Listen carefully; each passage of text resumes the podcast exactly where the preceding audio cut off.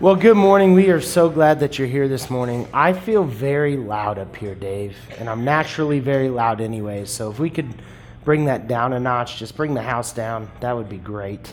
Um, I am super excited to be here this morning. Worship was so good this morning. I forgot that we did like announcements and took a connection break. I was just ready to go. I don't know if you saw me come up here, and I was like, well, this is awkward. I don't know where I'm at. But uh, I, my mom just showed me uh, the Greene County mail out from the Greene County Baptist Association, uh, and I have been the pastor of Crosspoint. There's a message of congratulations. I've been a, a, a, a, the pastor at Crosspoint for five years now, and if you, well, thank you.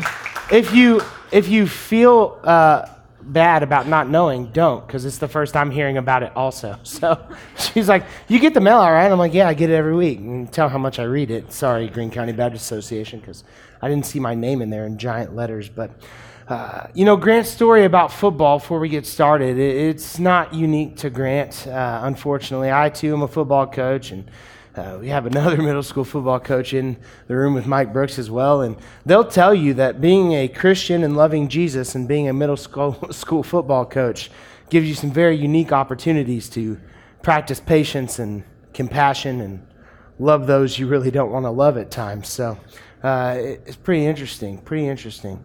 Um, you know, we are talking about this week being imperfectly perfect imperfectly perfect. Now, what does that mean?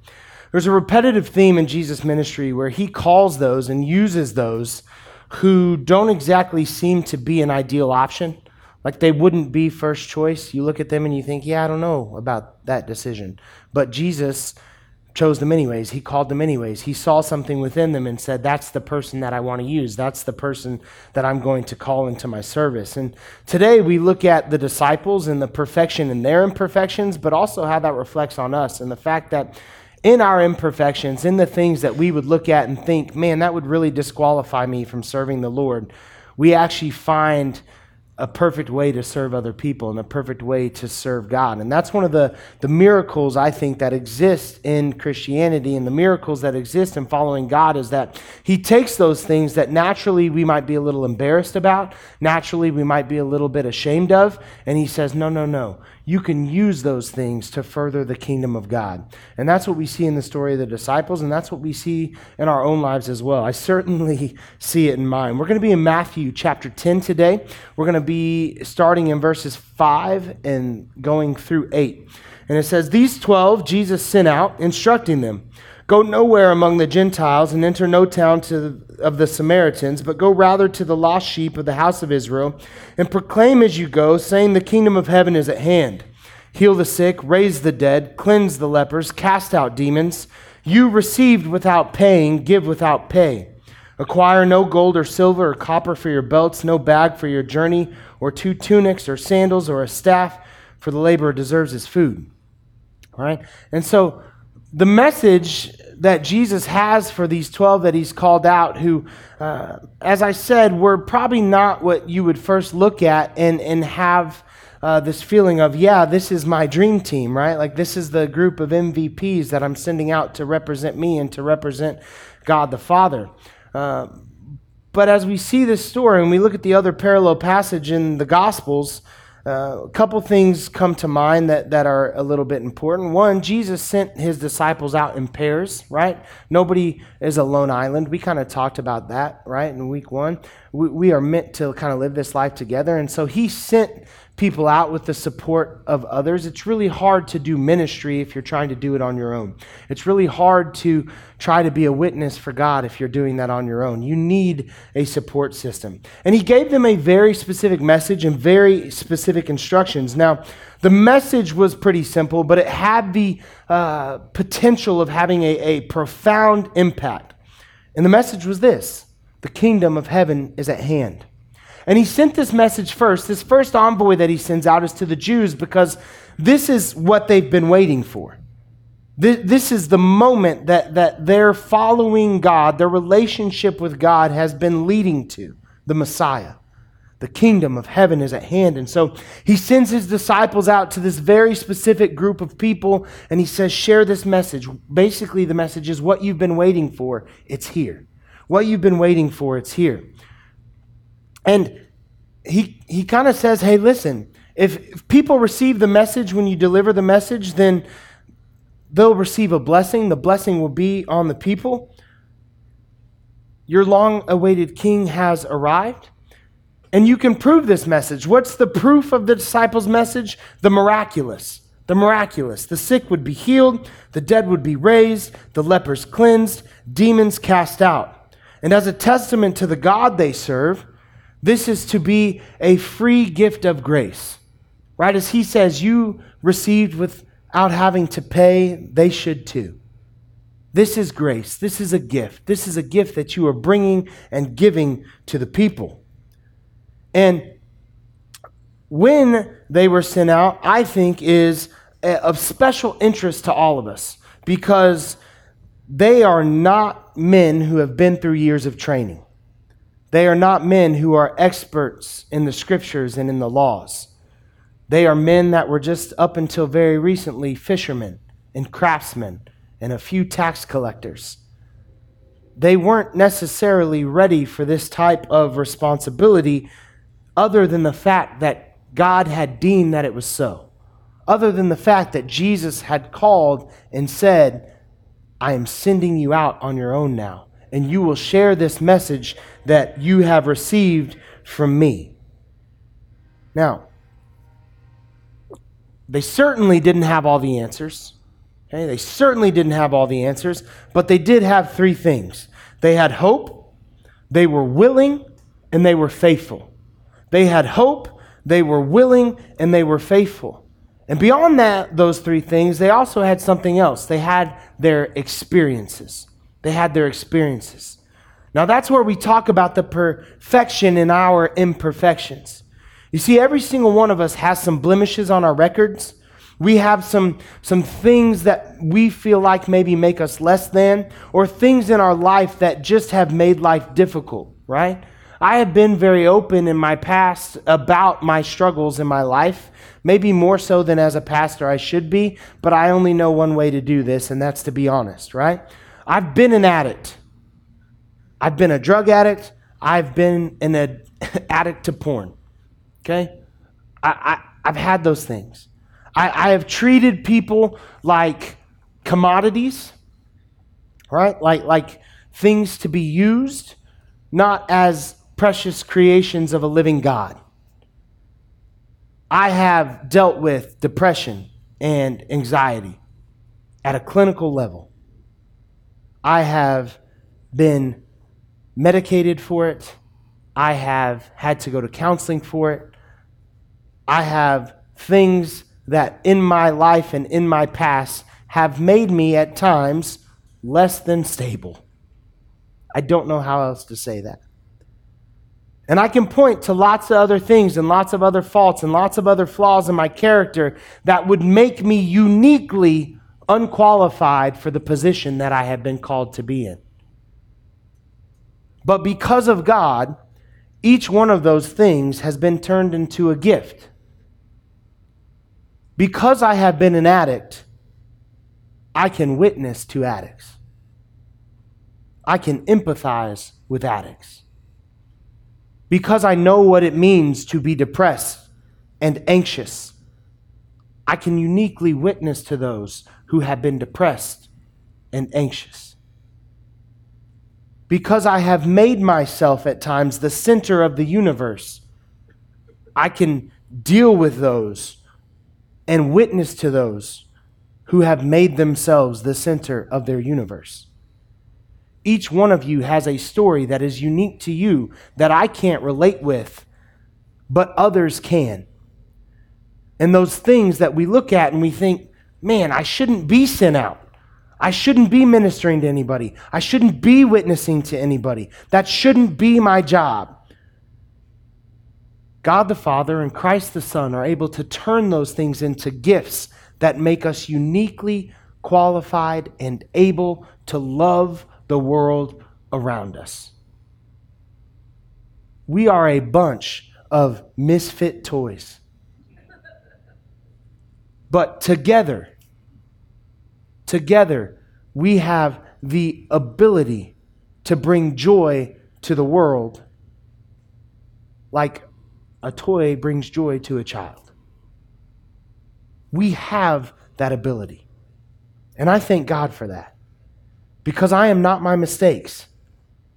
I am not my scars. I am not the things in life that others would define me as. I'm what God says I am. I'm what God says I am. We people all over the room, like I said, you're, you're dealing with disease and heartache and addiction and frustrations and mental illnesses and just we could come up and we could list them. And I have a feeling that we could just fill the walls with the things that we are dealing with in life right now, which are too much for us, which have defeated us, which have led us to make less than Christ like decisions. And yet, Christ looks at you and says, I can use that. I can use that. I'm calling you. I'm sending you. So if we have hope, if we're willing, and if we're faithful, then our stories can change the world as we know it. We're going to look at three scriptures. The first is 1 Peter 5 2. And in 1 Peter 5 2, these words are actually written to the elders of a church body, but I think the principle that we see in this verse applies to all of us. Like all of us can, can glean something from this. Does that make sense? We can take it and we can apply it to our lives. And, and we're actually going to read 1 Peter 5 2 and 3. I, I don't think I put 3 up there, so don't freak out about that. But 1 Peter 5 2 says, Shepherd the flock of God that is among you, exercising oversight, not under compulsion, but willingly, as God would have you. Not for shameful gain, but eagerly. And then verse 3, which I forgot to tell them about, sorry guys, says, Not domineering over those in your charge, but being examples to the flock. Now, this verse hit me hard this week specifically as it relates to me being a coach, right? Because, and a teacher at times, right? Because it's a difficult job. I mean, it's both of them. They're hard to deal with because kids, by definition, no offense, children, aren't that intelligent. now, I'm not talking about natural abilities. I'm not talking, yeah, that's not what I'm talking about. But I'm just saying kids, by definition, are supposed to make mistakes. I mean, that's what makes them kids, right? When I was a kid, and I'm still kind of close to that, not in age, but in spirit, I did lots of dumb things, right? Lots of them, lots of them. And we in the world, we deal with that all the time. We are surrounded by people that make decisions that we would not make, decisions that primarily and initially we might be a little judgmental of right? That where we're just like, why are you doing that? Stop doing that. That doesn't make any sense. Enough, right? Like, you feel like, what is happening right now?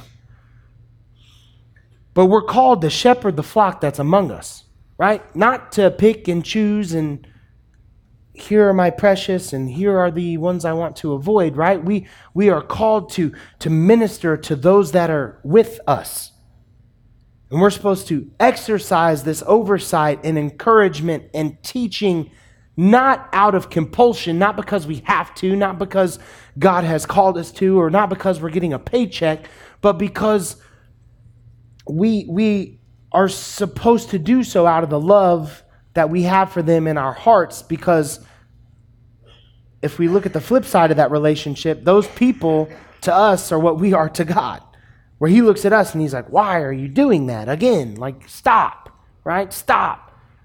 But yet, what do we receive from him over and over? We have grace and we have compassion. And we're supposed to treat others in that way. And not for shameful gain, right? Not for notoriety, not to charge. We're not supposed to be like, You want some playing time? Five bucks, right? Or, Hey, you have a B, you want it to be an A? Looks like somebody's going to be giving me lunch for a week, right? Like, that's crazy. We're not supposed to do this because somehow it benefits us. No, we're supposed to do it because it benefits others. We're supposed to be willingly servants of God and servants of other people because that's what God wants from us. Not domineering, not being in charge, and not putting our thumb down on people just because we can but leading by example to our flock. I find it interesting, but not surprising, that the instruction given here is the same instruction that God gave to Peter when Peter had denied him three times. He shows back up, and what's he say to Peter? Peter, do you love me? Yes, Lord, I love you. And what's his response? Shepherd my flock. If we love God, then we will love others and we will shepherd others. And we aren't supposed to seek anything for ourselves because we haven't had to give anything of ourselves to receive the grace that we've received from God. And then in Mark 16, 15, it says, He said to them, Go into all the world and proclaim the gospel to the whole creation. See, the disciples' hope, just like our hope, was in Jesus. It was in the good news that they had had. And that good news was free to all. And their task was a simple one to wherever they went in the world, share this good news, share this hope. If you come across someone who possibly hasn't heard this, then be that envoy for them. Be the person that shares that hope. And then in 1 Peter 4:19 it says therefore let those who suffer according to God's will entrust their souls to a faithful creator while doing good. Because here's the other thing the disciples had to wrap their heads around this was not going to be some perfect, easy journey. Suffering takes place so often in the form of persecution, but still they must continue their mission because suffering was the destiny of Christ.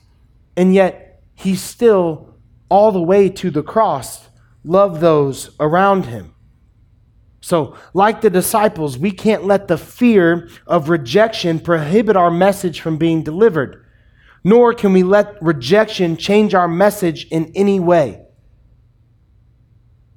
Can't happen. Let's listen to the rest of the instructions, verse 11 through 15 in Matthew chapter 10. Jesus said, In whatever town or village you enter, find out who is worthy in it and stay there until you depart. As you enter a house, greet it. And if the house is worthy, let your peace come upon it. But if it is not worthy, let your peace return to you. And if anyone will not receive you or listen to your words, shake the dust off from your feet when you leave the house or town. Truly I say to you, it will be more bearable on that day of judgment for the land of Sodom and Gomorrah than for that town. What is Jesus trying to tell them? What he's trying to tell them is that some will hear your message and they will outright reject it. And some will hear your message, and because of your message, they will reject you. But that is not our concern. And I don't know if you're like me, but I like when people like me. I just do. I want to be liked. Now, I am fully aware, fully aware that I am not everyone's cup of tea. I get that. But generally, I would enjoy people to at least be able to be around me and not squirm. And if it's just possible, like me, right? And that fear of rejection, that fear of not being liked so often in life has held me back from doing things I know that I need to do because if I do them, then I might face that rejection if I do them, then, then somebody possibly might just think poorly of me. And so I haven't done great things that I should do a lot of times in my life because I just don't want the perception to change. And so often, we aren't worried about whose perception we're really focused on, if that makes sense. We're not focused on the right person's perception, right? That's what I needed to say. We should be focused on what would Jesus do? What would Jesus say? What would Jesus think about my actions? But instead, we're worried about Tom, Fred, and Larry and Georgina. I don't know. Hopefully, you know, it sounded like a name. Right?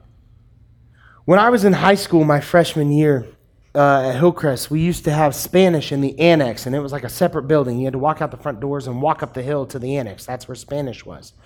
So I'm on my way my freshman year to Spanish, and as I'm walking down the path, and just so you know, I've been this size since about middle of sixth grade. Okay, that, that's a key part of the story. So as I'm walking up to Spanish, There is a special needs student standing in the middle of two bullies who are just real you know what's. Okay, they just all, there's no other nice way to say it. And they have this kid's Dr. Pepper. And this kid, he's low. I mean, he's low. Like, they're, he hasn't done anything to harm anyone at any point in his life. Still to this day, I promise you. He's just around.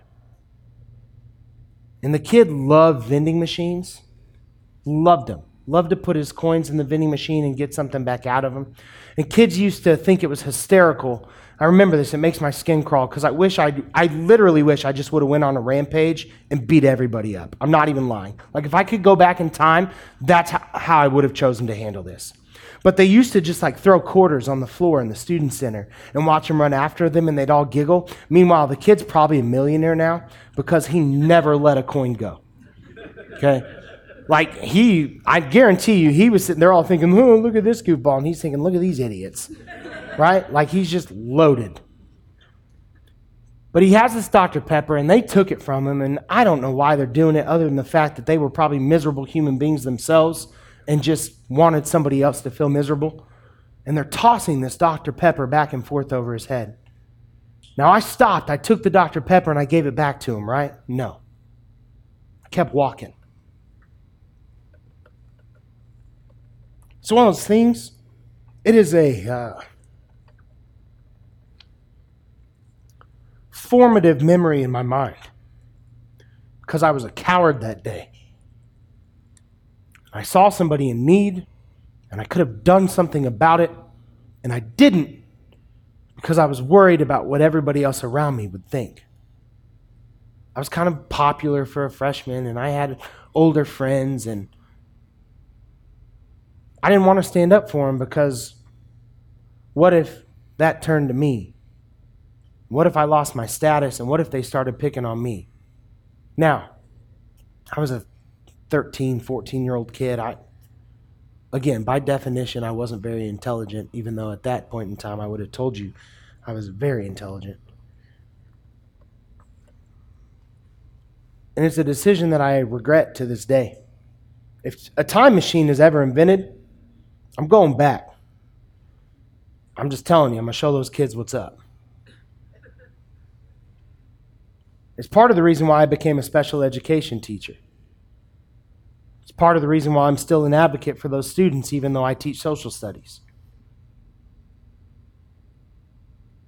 But in a moment, when I had an opportunity to change someone's life for the better, I took the easy way out.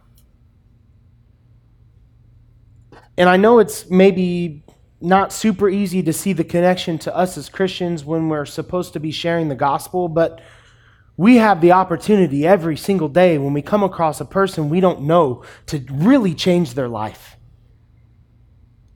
To, to be a moment of hope and compassion and love. If we would just step out and say in that time, there's something better. There's something better. There's good news. There's hope.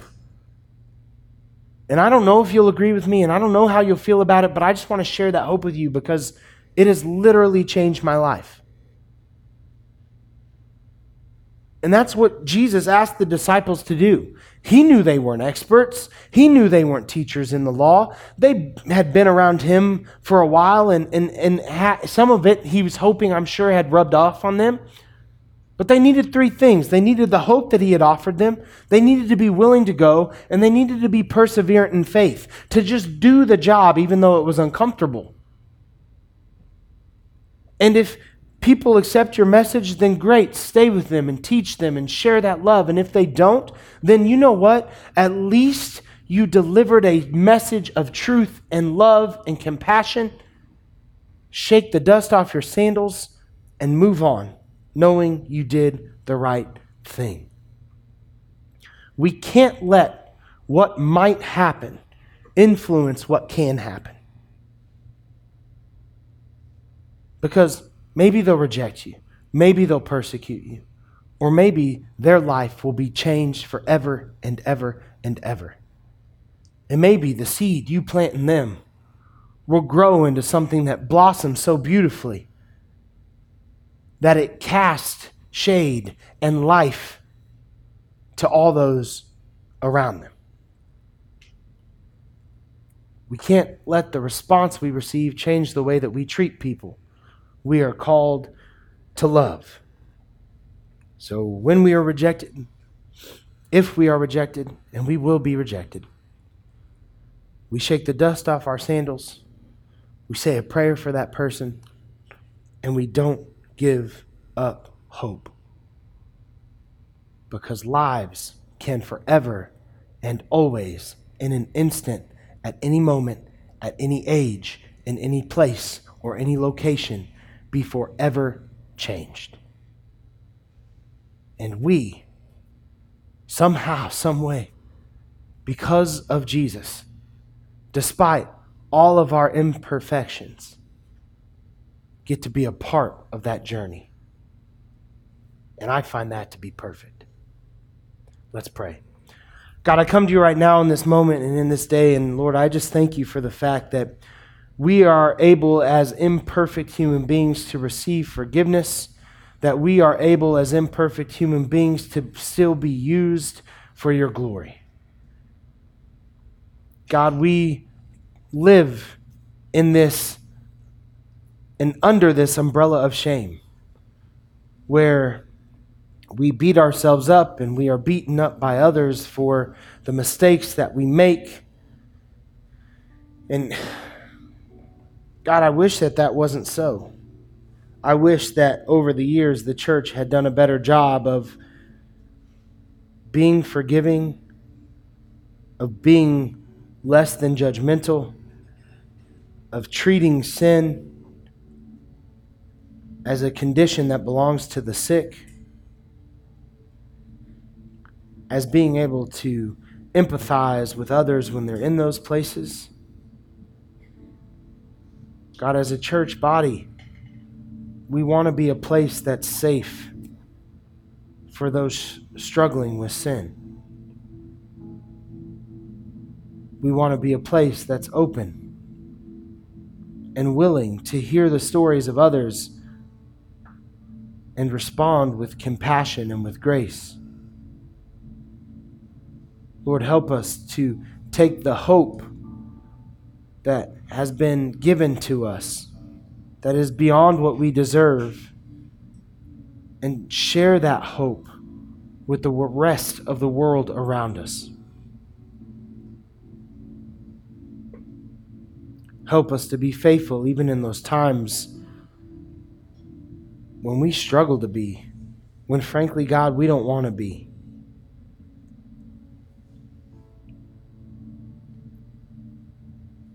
Lord, may everything that we have in our possession, the good, the bad, and the ugly, be used to serve you and bring glory to the kingdom of God.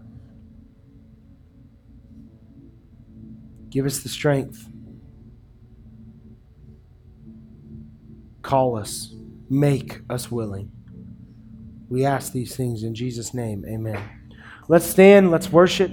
If there's something that's going on in your life right now and you need to pray with somebody, please come pray with me. I would love to pray with you. I would love to pray with you. Shane, can I have you kind of just stand over in that direction? And Joy, would you mind kind of coming over here? If you don't want to pray with me, Shane's over to the left side and Joy's in the back there. Go pray with one of them. If there's somebody sitting next to you, I guarantee you, if you ask for them to pray with you, they absolutely will. But if there's something going on in your life and you need prayer for that something, come see me. Come see me. Okay? Or come see one of them. Let's pray. Let's lift that thing up to God right now. Let's ask for Him to intervene. Let's ask for Him to move because I am faith he is faithful and I am confident that that faithfulness remains. If you don't have a relationship with Jesus Christ, if he's not your personal Lord and Savior, if you don't even know what that means, you're like, I don't even know what that means, come talk to me about that today. At any point, whether it be now or after service, there's nothing more important than establishing that relationship with him and turning your life over to him. Otherwise, this is a moment, just like every Sunday, this is a moment for you to reflect, for you to worship, for you to praise. Let's do all of that now.